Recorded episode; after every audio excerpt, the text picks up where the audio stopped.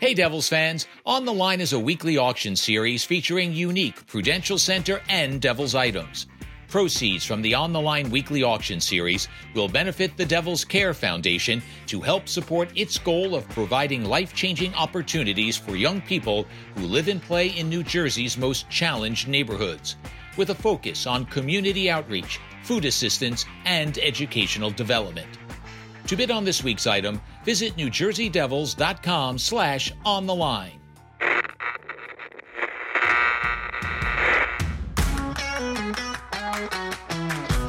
Hello, Devils fans, and welcome once again to the Speak of the Devils podcast, where Chris Westcott is filling in for Matt Loughlin, who is golfing again. Amanda, Amanda Stein joins us now as our co-host. Welcome into another podcast. Well, we miss Maddie, but we, we are excited about this week's guest, right, Amanda? Well, he de- first of all, let's say Maddie deserves the vacation that he's getting. let's just let's just start with that. But yes, very well, we excited. Have chirp, we have to chirp him a little. Bit. yeah, that's fine. That's fine. I have no problem doing that. You can ask him. um, but yes, very excited about our guest today, which is Craig Button, um, up here in Canada, where I am. He works for TSN as their director of scouting. He is probably one of the most, if not the most, knowledgeable guys when it comes to upcoming prospects who haven't been drafted yet and keeping his eye on all the prospects who have already been drafted. So we'll get a, a lot of really good information from Craig today. I think it's it's it's kind of cool to get the opportunity to talk to a guy that's not only been a general manager in the National Hockey League, but now sees it from the media aspect. And this is a guy who knows a lot about prospects that are coming up in the draft. But also, Amanda, you talked to him about some of the prospects that were already in the Devils pool. What was that conversation like?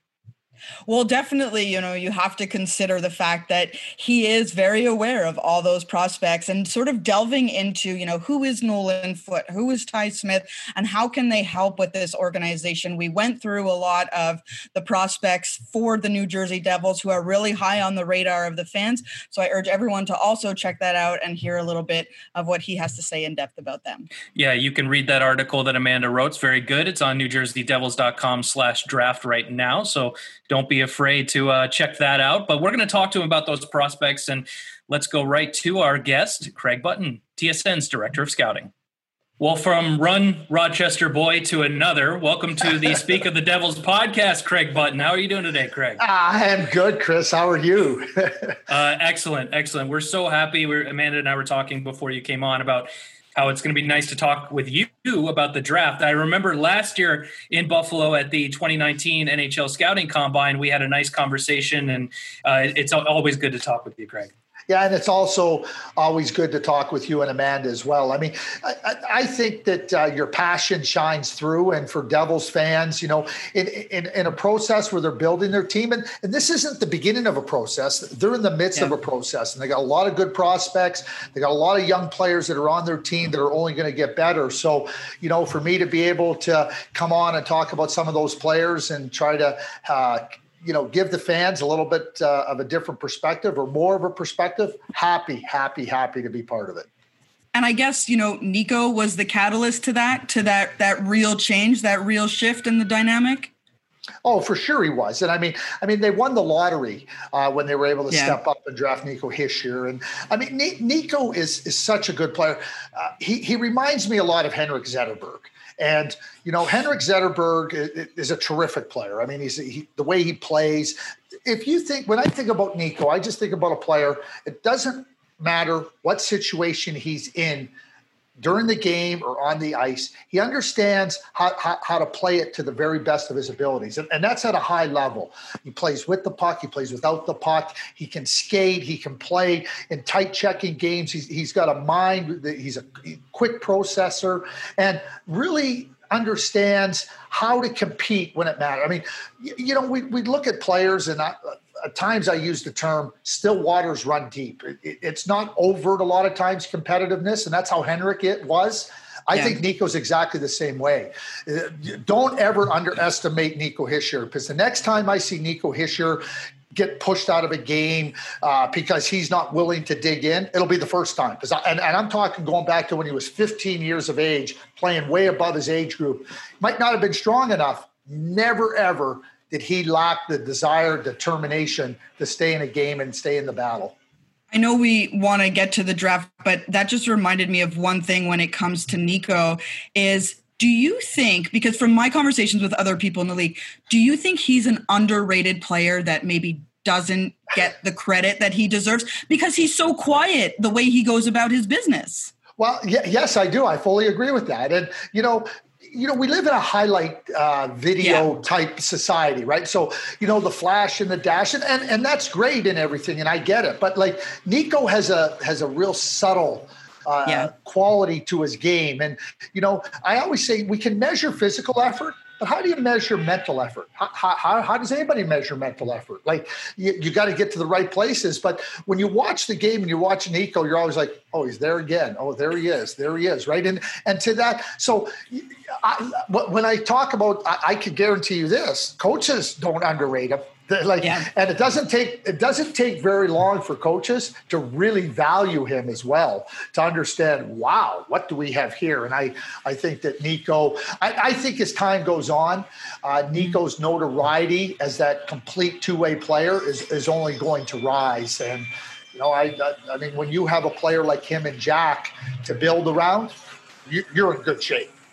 Well, Craig, per- perfect segue into a question I wanted to ask you is they're looking for him to take that next step. And coaching, and you mentioned coaches, is a big part of that. Now they just chose uh, Lindy Ruff to be their new head coach, and he does have a history with getting younger players to have career years. What did you think about that hire? What do you know and like about Lindy Ruff? Well, I mean, uh, there's lots to like about Lindy Ruff, and, and and Lindy, you know, is a wonderful guy and a great sense of humor, and he, he's an intense competitor, and his record speaks for itself. You know, he had those great years in Buffalo, went to Dallas, and Dallas was like in, in, a scenario where they were kind of in flux, kind of moving in one way, trying to integrate some younger players. But he did do a terrific job. Ask Tyler Seguin what he thinks of Lindy Ruff. I, I think you'll get some pretty positive uh, reviews from uh, Tyler Seguin. So, you know, and and I really like. I'm a huge Tommy Fitzgerald fan just a huge, uh, and uh, like I declare it. Okay, if I if I had if I had no Tommy Fitzgerald flag, I would just I really. Go I'm ahead. So, this is the right podcast for that. Okay, but but, but I'm really like I, have said it in so many instances. Like not only do I think he's deserving to to be a general manager in the league, I, I think he's been deserving for a number of years. When you look at everything that he's done, you and and and trying to understand all the critical elements of being a manager. So I think the New Jersey Devils have, have, a terrific person leading their operations in that respect. So I trust Tommy. Tommy played for Lindy. And so, you know, going through the process, what I really think was important for Tommy was to interview a number of coaches. And because you don't get that opportunity, first of all, you don't want to have that opportunity to go through coach interviews because that means you're looking to replace somebody or put somebody into that position. So I think for Tommy to be able to go through that process and really get comfortable, it's one thing to say he played for him, but he's got to get comfortable with Lindy Ruff today and what Lindy Ruff has done. And so if we just kind of extrapolate Lindy from Dallas as a head coach and then going yeah. to the New York Rangers. You know, they were making that transition, you know, from a team that was kind of call it a reboot, call it a rebuild, whatever we want to use with respect to. He was a big part of that uh, in New, in uh, in New York with the Rangers. So I think that that became something that really highlighted him as a as a significant candidate for Tom Fitzgerald. So it's great to talk about Tommy playing for him. It's great to talk about what he did in Buffalo or Dallas. But I think we have to look really recently too. And I, I think that when you look at Lindy, that he comes in and, you know, with all that experience, it's not just past, there's present experience that will help the Devils and the players as well. I like all the stuff that you're saying about Tom Fitzgerald. And one of the things I think all almost all Devils fans agree with is the job that he did at the trade deadline was oh. excellent. And he brought in some pretty significant pieces for the future of this organization. I know that you've already spoken with Amanda about a couple of these prospects, but I would love to get your thoughts on Kevin Bahl and Nolan Foote as two significant pieces of the future of this organization. Okay, so let me just tell you this, okay? Kevin Bahl is, is, is a big defenseman, and I am big on Kevin Bahl. Like, you know, it's it's amazing. Like, you know, we talk about how the game is played, right? And like we know that with the, the no obstruction and interference, skating is is really important.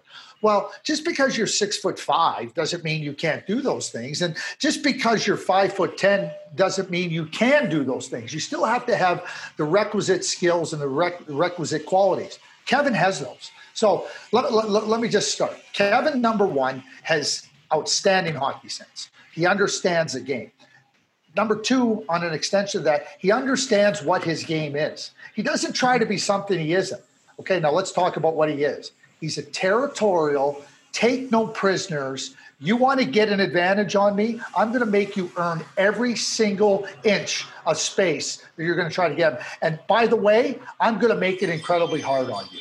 So, you know, when you consider playing defensive hockey, jumping up in the in the neutral zone to negate a rush, to deny zone entries, to push people off the puck in the defensive zone, and then to make those plays. He's not going to be a big point producer, but the puck, the play is going to get stopped defensively because of his presence. And then he's going to be able, because he's so smart, he understands his game. The puck's going to move. The puck's going to move up to those talented forwards. So that means less time spent in your defensive zone with those uh, for your offensive players. And Kevin, when he plays the game, he puts everybody on notice on the other side. I'm here and I'm here to make sure that I do everything I can to help my team be successful.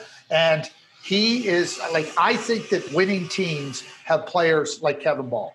And I am not going to, to jump up and say, I mean, he's a Daniel Chara, a first ballot Hall of Famer. So let's just call Kevin Bahl with the potential to be a lowercase type Zdeno Chara player. There's only one Zdeno Chara, but that type of player, ask anybody that's ever played against Zdeno Chara what kind of fun that is. No, there's no amusement park days playing against Kevin Bahl. I love I mean, him. How, I absolutely yeah. love him. That's good. Thought, and, and, Amanda and, and, Chris, let me just say this too. I thought that was a brilliant trade. That they got a first round pick there, and you know, and, and whether it's this year, I mean, it's protected if it's top three. Well, it's only going to be the first pick based on yeah. uh, the placeholder team or next year. So getting Kevin Bahl, who, who, rounds out a defense too, like we like they have Ty Smith. So complementary players that fit into different areas of your team. Torey Krug is really good, and and for the Boston Bruins. But Zdeno Chara helps him be good, and Charlie McAvoy and Matt Grzelcyk. You start to look at teams with with different types of players. It's not just one type of player that helps you be successful.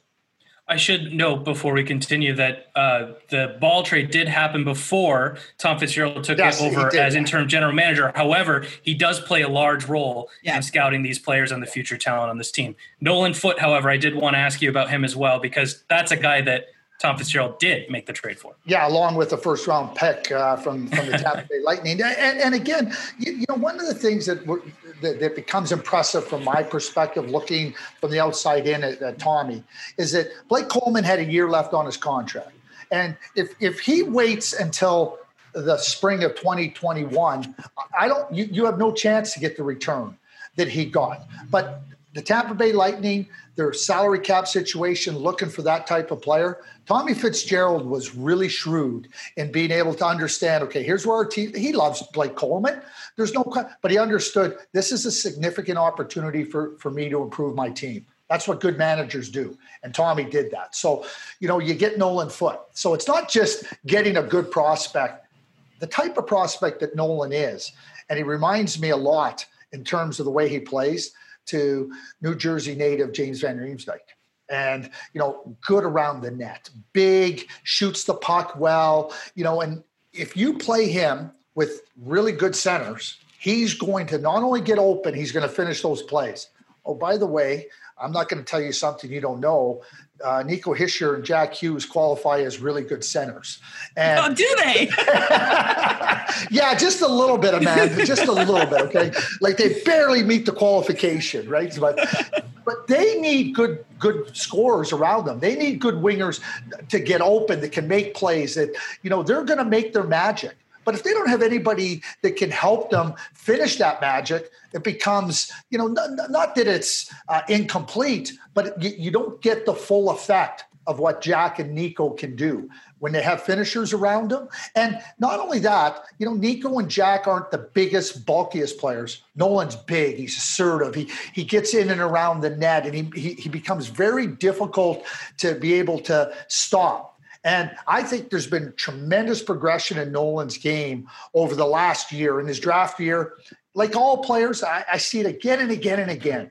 They all want to show you that they can do everything. Well, there's no players that can do everything. And I think that Nolan really settled in to being exactly who he is. And I think that's going to be a, an outstanding uh, uh, complementary winger for Jack or Nico in the lineup.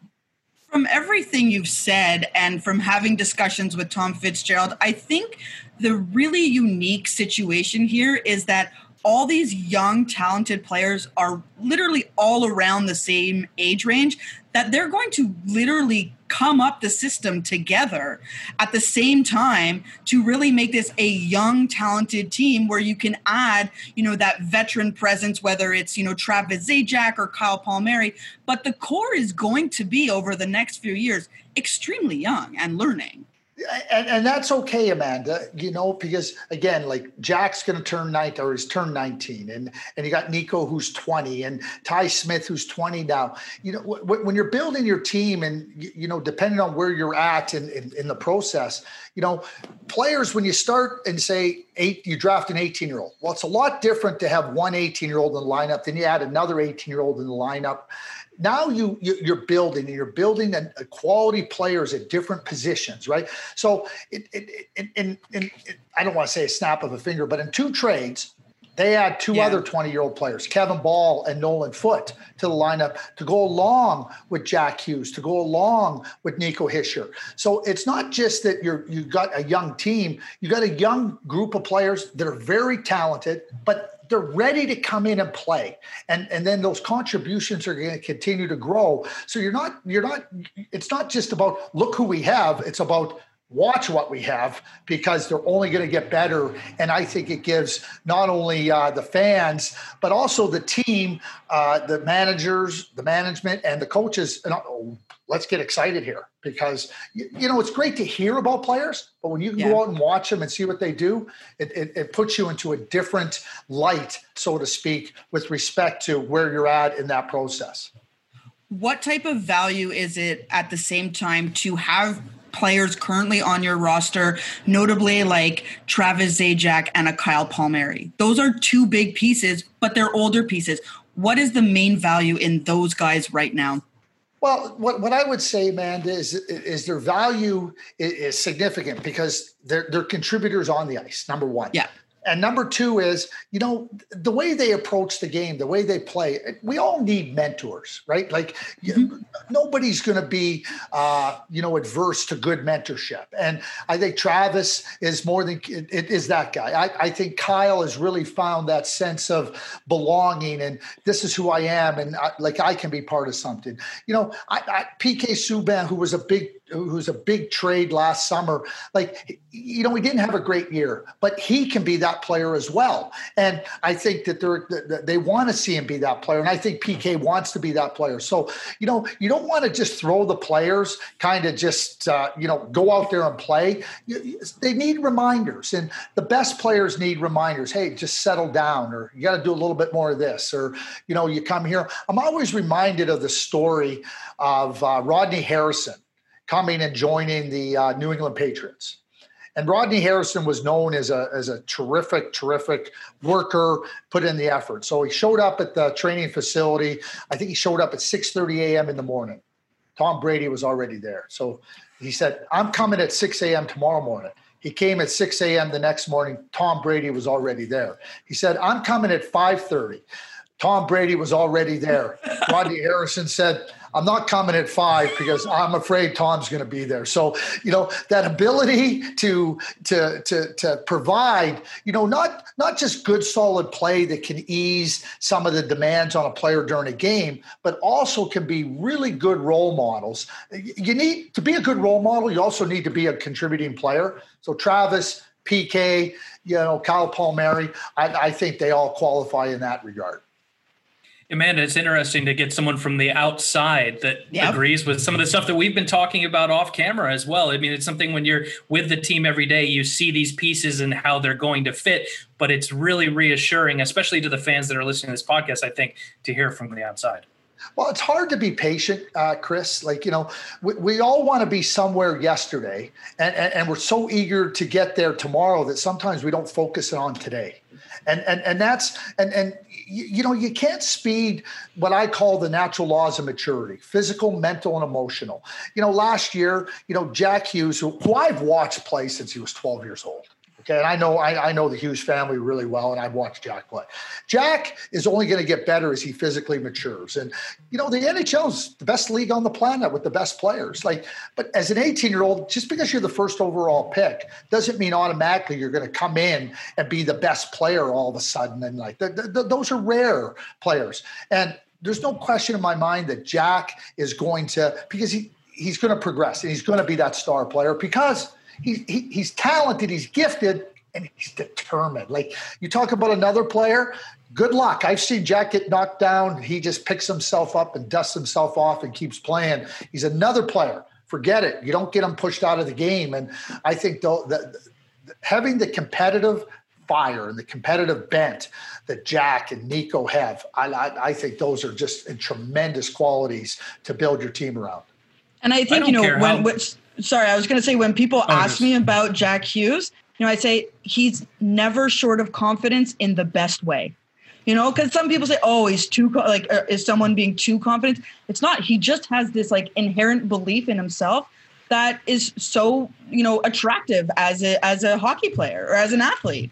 I, I, love the way you frame it as attractive because it is. And you know, there's a the, you know having that. You need to be confident. What are you going to do? Go out on the ice and not feel you can do it? You have to be able to do that. I mean, players on on, on the other side are trying to stop you from doing what you do best. So, and and Jack, you know, once the physical maturity comes, he's going to, I, I don't have any doubt in my mind he's going to be dominant. I, I, find it laughable. I really do. And on social media, I, I, call it out all the time. Like, really? Jack Hughes is a bust? Like, really? Like, just, just go back to your cave and, you know, d- don't offer any insights on Jack Hughes because you really don't know what you're talking about. well, I, I was going to say, like, I, I don't care how good of a player you are. If you enter this man's league as a teenager, that that is a wake up call. It doesn't matter. I remember Connor McDavid's rookie season. Obviously, he's on he's an unbelievable hockey player. But I remember him coming back for his sophomore year and he had packed on muscle because he saw how hard it is to play in the National Hockey League. And I feel like a young kid like Jack Hughes with that confidence, that swagger and that love of the game of hockey, he's going to commit himself. Well, there's no question about it, Chris. And and he also understands that he has to commit himself because he's not interested in being a subpar player. Jack, Jack has one idea on his mind to be the best player. Like he, he's not interested in just being the best player he can be. He wants to be the best player and he wants to win. And like he is dialed in on winning. And so, you know, you you you can tell young players, yeah, it's harder the players are bigger, the players are stronger. But when you go in and somebody leans on you, the player goes, "Oh, got it." Like you know, you talk, you, you talk about learning by osmosis. That's what young players need to. They think that they're training, and they are training hard. It's a whole different level of play, as you point out, Chris. When you're jumping up, playing against the best players in the world, and you've never played against players three and four years older than you, and they're three, four, five, eight, ten years older than you with lots of pedigree. I Craig, remember I think it, it's if it's different when it's your career, right, Amanda? yeah, absolutely. I remember um, the first game between the Devils and the Boston Bruins with Jack Hughes in the lineup, and I remember seeing Jack like disappear when Zdeno Chara, you know, like hit him. I'm like, where did Jack go? But you're right; those are the learning lessons where you where you see where you need to improve and the type of talent that's already around you. You know what they call that, Amanda? They call it the what? Chara eclipse. I love it. That's really funny. That's very funny. I, I, hadn't heard that one, but I'm going to steal that from you. Take it. It's yours for the taking. um, one of the players I wanted to ask you about because I don't, I didn't know him in junior, obviously, but he played for Barrie, I believe, is Mackenzie Blackwood, who really, I don't want to say he shot out of nowhere because we did see flashes of it last year or two years ago, but really took the reins at a different level this year. Is that something that he was doing in his junior play, or is it, you know, just something that he's really worked on? Like, how do you see that difference between who he was in junior to now? Uh, well, if I if I can uh, say all of the above, I would do that. But now I'm going to expand. I'm going to expand on all of the above. So, you know, it's a great example of goaltenders, right? Like it, it, where they're at in, in their developmental sequence at any particular moment in time. So, in, in junior, when you're watching Mackenzie, you, you could see the qualities he had, and the reason he was a, hot, a second round pick. And somebody said, "Why was he only a second round pick?" Well, second round pick in the NHL draft is pretty is pretty high. you know yeah but you know but he, he he he you could see the elements that he had the attributes he had that's why the devils drafted him and and now now you go and try to develop those right so it, it's hard. I, I, I equate goaltending to pitching in, in, in in Major League Baseball. You know, you have to learn how to pitch. It's not just about throwing 95 miles an hour. You have to learn how to goaltend. You know, the shooters at the higher levels, they can fake you. They understand how to get you off balance, and you, you have to learn. You know, not only patience, but your technical abilities have to. Uh, you know get into form. And, and and the work that goes in not just physically but also emotionally because the goaltender you know they don't want to let in goals. And so the, being able to overcome it I, I, mentioned earlier about the natural laws of maturity. I mean mackenzie's going to turn 24 here. So he's right into that wheelhouse of being able to come into that age bracket where you're, really moving forward now. So I don't think it was accidental last year what you saw in Mackenzie Blackwood in his development. And I think that that's what the New Jersey Devils were counting on. I think going back to his years prior to the draft, in the draft, and at post draft, you saw those elements. But to become settled, to become confident and assured in your position when you're the last line of defense, there's a lot of things that go into that. The interesting thing for me, and I, I don't know the answer to this, I would like, and, and Manda and Chris, maybe you can answer it for me when you got one of the greatest goaltenders, if not the greatest goaltenders, the president of your organization, what type of an influence can he have just talking to a young Mackenzie Blackwood? You know, how lucky is Mackenzie Blackwood to be able to just have that resource? You know, depending on I don't know what the what the communication is or isn't, but when you have that resource around you, that, that's something else that can be really beneficial to not only Mackenzie but to other young goaltenders in the mm. organization. Marty is around a lot and I think he works hard not to, you know, be too attached to that position within the team probably because he knows that he can be not an intimidating presence that's not the right word but you know he wants to let the goaltenders try and figure things out on their own but always has an open ear in order you know if if there's any questions that need to be asked yeah, and, and I think that's the key. Be a resource, right? Doesn't mean yes. you impose yourself, but I mean, and, and for Mackenzie Blackwood and any other goaltender in the New Jersey to, to be able to have access to that resource, yeah. wow, wow. Definitely awesome. And I, I, think we could have a full other podcast on just the current roster and prospects, but we did bring you on as part of our road to the draft. So we have okay. to get going with that, Craig. I, I do want to, I'll start things off. We know that the Devils now hold the seventh overall pick. Who do you think are a couple of names that Devils fans should be watching in that seven pick range? Yes. Okay. So where I start to go with now, I you know Lafreniere's off the board, Byfield's gone, Stutzle's gone, Drysdale's gone. So you know those are four players that I start to believe that aren't, aren't going to be there at seven. So let's go to that next group of players. Okay.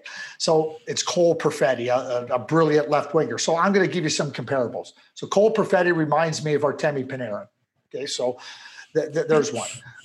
Lucas Raymond, the Swedish the Swedish uh, winger. He reminds me of Mitch Marner. Then you have Alexander Holtz, who reminds me a lot of Filip Forsberg. Doing well, uh, Craig.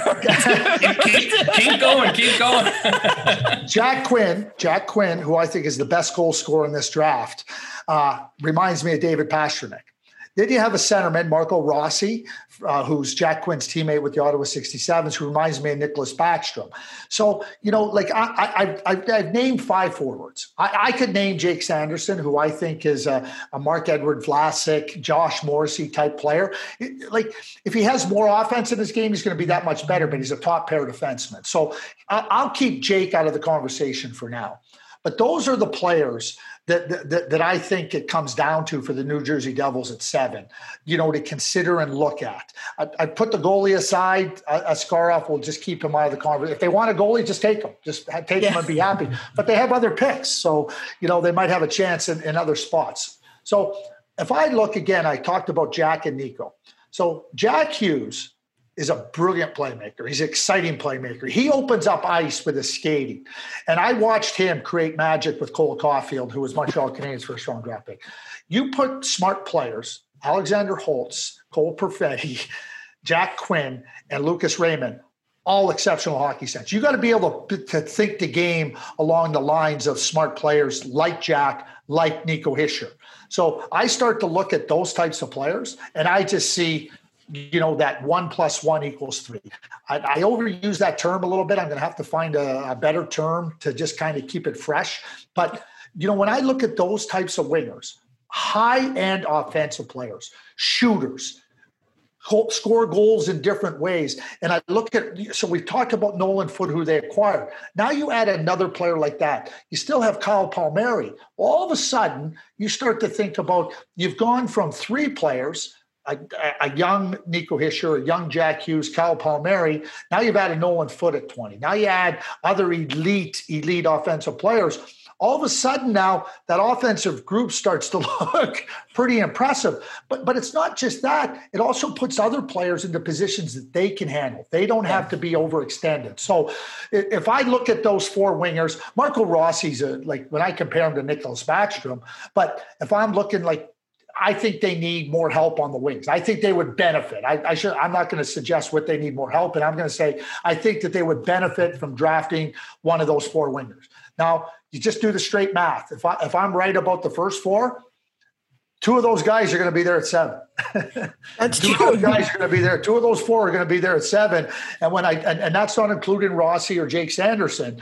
But all of a sudden now, you know, I when I talked earlier, it's not an easy decision it's about okay what does this player offer? How does he play with these players? Where can we put him in the lineup? What does this player what's their timeline for development? But they're all first line players. They're all first line players all exceptional hockey sense you know and all with they're, different types of players but all high quality that are going to be able to play with jack hughes or nico hischier You've been a general manager in this league before, so I, I want to get your perspective um, as like thinking like a general manager. One of the things I've talked to Tom Fitzgerald about is how much time they've now been spending on Zoom calls with more prospects than they ever would have, and for a lengthy amount of time. So it's not just the combine interviews.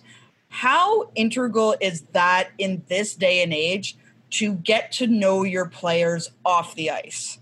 Well, I, I, think it's twofold, Amanda. I think it's not only important for uh, teams to understand the players and try to get to know the players. It's also important for the team to express to potential players what they can expect if they end up in an organization.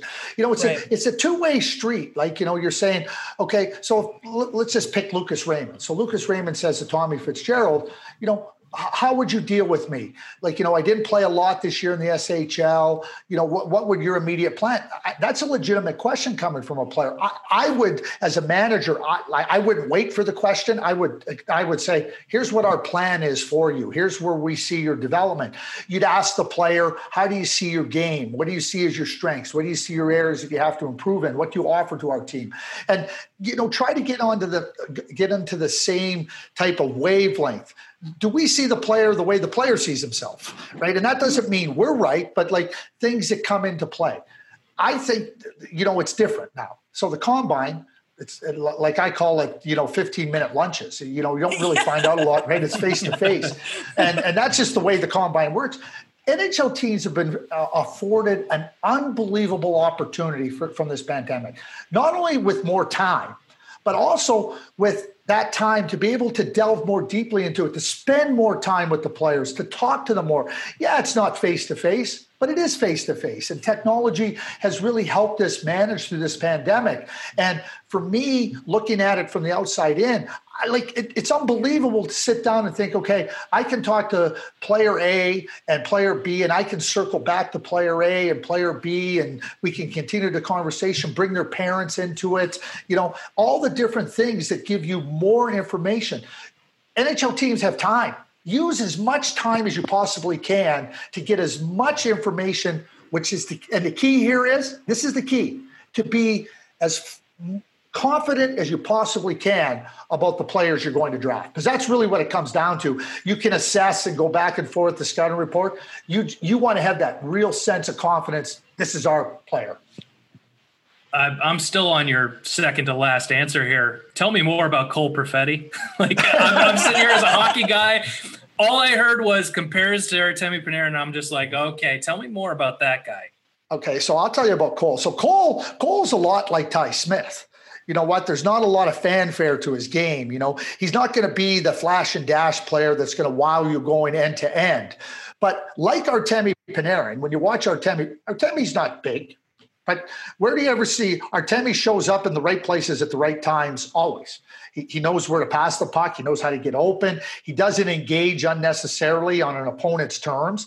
Like I always tell young players, Chris, if you're not a big player, why do you want to go take on a bigger player that's stronger than you that's going to overwhelm you? Don't do it. Like, you know what? You you got to know what your strengths are. Now play to your strengths. Cole does that exceptionally well, like Artemi Panarin.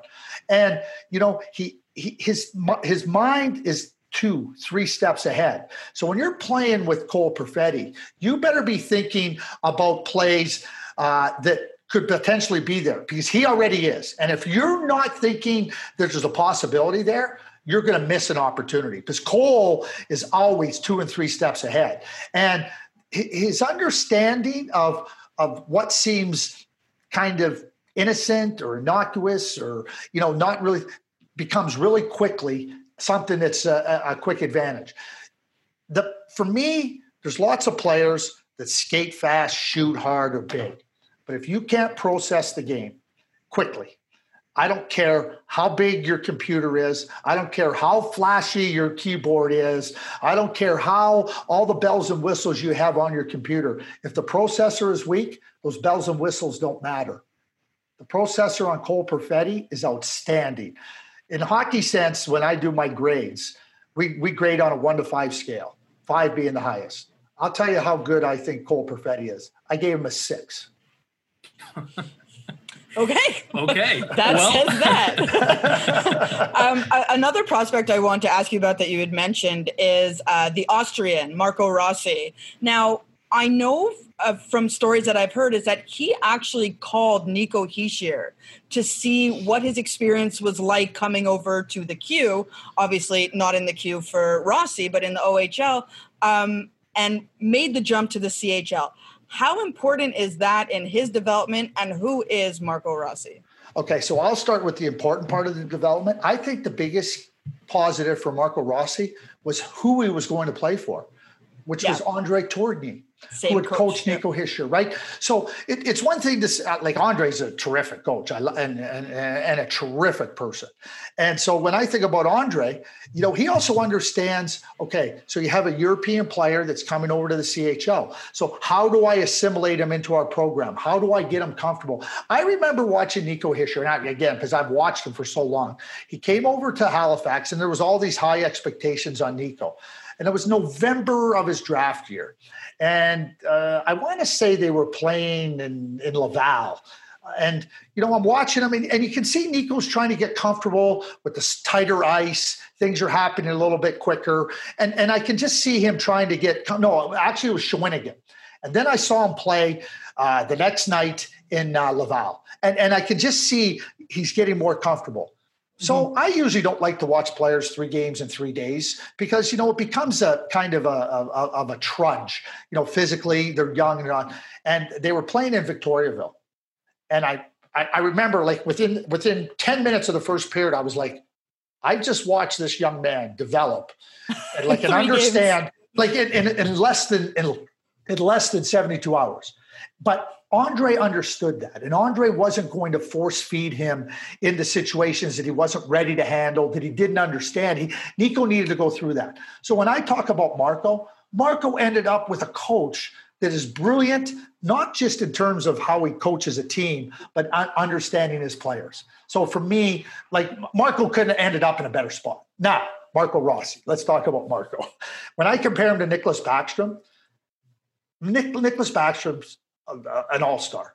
The, the, ability to create offensive to create offense is, is, tremendous. He, he can thread the needle under sticks through skates. He gets you the puck at the right times, right? He's got this great ability, and, and Marco has this too. You know, people can be on him, and, and it looks like they have him in check, but all Nicklas is doing is baiting you. He's baiting you to try to come out of your position because, again, he's thinking ahead. He's thinking of the next play. He's thinking of where the opportunities are going to ensue.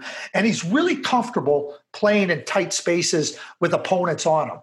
That's the NHL. If you're not comfortable in those scenarios, you're going to have a tough time excelling in the NHL. Marco has those qualities. He's sturdy. Like people say, well, he's not tall. Who cares? I never. He doesn't. He's he's got great lower body strength. He he understands game. He's smart and he's really competitive. And you know, Marco to me, like uh, Alexis Lafreniere, I think they're the two players that are ready to come into the NHL and contribute in the 2020 2021 season because of their maturity, but also because of their high, high level of skill and understanding of the game. I was literally just about to ask you. That was my next question. Of uh, you know, in that top ten or so, traditionally these players they take time. They take at least a year before they can reach the NHL. But I was going to ask you, are there any more outside of that too that might be bubble players that you think have taken enough steps in their game that they could at least compete for a spot their first years? Yeah, I, I, I try to I try to differentiate between playing and contributing. Like you, you can put a player in, a, in, in, in an NHL jersey, but can they contribute, right? And so when I when I've narrowed it down to to Alexi and uh, uh, Marco, I think they're ready to contribute. I think they can come in and contribute to a team. I don't see uh, any other players. Does that mean that there's not one or two that could? Yeah, perhaps. But what I see is a is a real ability uh, for players. I, what I see is is most players need more time. Another player I'll tell you that might be more ready to play, who's not going to be a first round draft pick. It, it, it's a player that is going to be a late, like second or third is Igor Sokolov, who plays with the Cape Breton Eagles in the Quebec League. He's a 20 year old but he's physically mature. His game has matured. So it might not be a name that people know, but he's a player that very well could challenge and compete for a spot, as you point out, Chris, in next uh, in, in, next year's season. But for the moment, and, and again, this is not a. I don't want this to come across as a criticism or anything like that. Uh, it's about Jack Hughes, Kaapo Kakko, and Kirby Dach. One, two, three. All really good players they they were really in development mode this year for their respective teams. Yeah. Nothing wrong with that. Not, but understand where they're at. I think Alexi and Marco are in different places.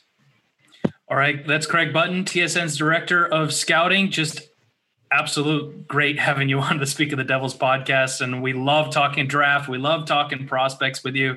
Just so much fun. Thanks for coming. Hey, I, I, can only tell you this. It's I, I, always enjoy spending time with you. I also I always enjoy being around you. We haven't had that opportunity because of the because yeah. of the physical distancing, and, and we need to do that. But you know, to uh, as I said earlier, your passion, your abilities to to deliver to the fans, you know, not only information but pertinent information that people can get excited about. I am more than thrilled to always join you and be part of it. I, I well, we really appreciate that. that so much. We love having you on and we love chatting with you. And as we get closer to the draft, I'm sure you might get a phone call from us again. well, Absolutely. Here, here's what I'll say I'm expecting a phone call. So if I don't, I'll be calling you. Sounds good. Thanks so Wonderful. much, Craig. Okay. Thanks a lot, Craig. Thanks, Amanda. Thanks, Chris. Appreciate it. Well, Amanda, I mean, when we reached out to Craig to see if he would join us, I knew it was going to be a good podcast, but you know, always over delivers, I feel. Oh, I mean, he's incredible. He really is. And it's just amazing how knowledgeable he is at all levels of hockey and able to make those comparisons. And I'm really looking forward to now trademarking the Chara Eclipse. That's that's I'm gonna go out there and I'm gonna I'm gonna make a big money off of it. Absolutely. I mean, the, the thing that sticks out to me the most, and, and you've got a lot of this too, Amanda, in your own professional world, is just being a student of the game and wanting yeah. to just see more than just the things that you're going to talk about that day. The fact that he had his eyes that closely on the performance of the New Jersey Devils this past season including their prospects and how they were performing, and then also how knowledgeable he is of the draft. It's just one of those things that you're not just tunnel visioned in in just the Canadian teams or or just just these teams that are in the playoffs. He has so much broad knowledge of the sport of hockey. It, it's it's crazy he has a much bigger brain than I do. I can tell, I can only I can only process so much information at, at, at a time. But you know, it, it's just incredible because here's someone with so much wealth of knowledge. You know, knowing, you know, one of our top players in Nico Hischier from the time that he was playing in Halifax. I mean, that's many years ago now. So, uh, just such a pleasure to talk to him, and I hope that our fans listening really got a lot out of you know learning about the current team and what is potentially coming up in the future for our pipeline. Um, I, to me i even learned a lot and we spend all our time reading and talking and being with these people. So you know craig is just an absolute wonderful guest for us to have had yeah, when we talked a little bit, uh, I was really there were a couple things that stood out to me the most. One, I am now completely on the Cole Perfetti bandwagon as one of the topics that I would choose for the New Jersey Devils. Just him talking okay. about the Panarin, uh, you know, comparisons. I love that. The second, how high he is on Kevin Bahl. I, yeah. It, I, did, I didn't realize that. I mean, I knew that this was a really good prospect for the New Jersey Devils. Got to know him a little bit, but the way he talks about him I'm starting to think he might be a signature piece of that blue line, even more so than we had originally talked about. Yeah, and I think he was just sort of people really didn't know who this prospect Kevin Bahl was when the trade was made. And this conversation with Craig should only get people more excited than they already have been because you see the size of a player and you get excited a big, strong, tall defenseman but now, you know, Craig has provided us with the inside look at why those assets will make him such a benefit to an NHL roster in a very specific way. So, uh, I, like I said, I learned a lot too. Was there any prospect that he talked about in the upcoming draft that really stuck out to you that kind of interests you now? Well, I mean, I asked him about Marco Rossi, and to me, that was the interesting thing to hear that, you know, apart from Alexis Lafreniere, Marco Rossi is one of the or the only other player who he can really see making the initial jump right to the NHL because you don't see that a lot, really, really, you don't. Um, and so that to me, you know, a guy who could potentially land in that, you know, five, six, seven, eight spot who is a, a, potential target for New Jersey, um, could make that instantaneous jump, which is what New Jersey have seen over the last couple years. When you consider, you know, Nico Hischier and uh, and and Jack Hughes, of course, they went first overall, but you know that that type of insight was very interesting to me. And I think if I was a Devils fan listening to this podcast, I might keep rewinding over the part where he talked about, okay, after the top four prospects, your range with that seventh pick. Yeah. Here are some of the comparisons. I mean, he was saying Pastrnak, he was saying Backstrom, he was saying Panarin, he was saying Forsberg. And as he was saying those names, I'm like, okay, okay, give me that on the Devils. Give me that on the Devils. That. I want that. I want that on the Devils. I want to cover that. I want to watch that play with Nico Hischier and Jack Hughes. So I think we should. Uh, I'm a little bit more excited now listening to him about that seven pick range. Yeah, it is. I mean, look, you're in the top 10, you know, no matter what, you're in the top 10, and that's a good place to be. And there's potential other first round picks uh, that come up behind that in what forever you've heard is one of the deepest drafts yet. All right. Well, thanks a lot as always, Amanda Stein. And we know Matty Loughlin's going to be back soon from his golf trip. Just kidding, Matty. Well deserved vacation, as we said earlier in the show, but we'll be happy to have you back. Thanks for listening to the our Speak of the Devils podcast. And uh, be sure to check out NewJerseyDevils.com for full coverage of the draft and for some more content and coverage of the team. Uh, thanks a lot. Signing off. This is Chris Westcott and Amanda Stein.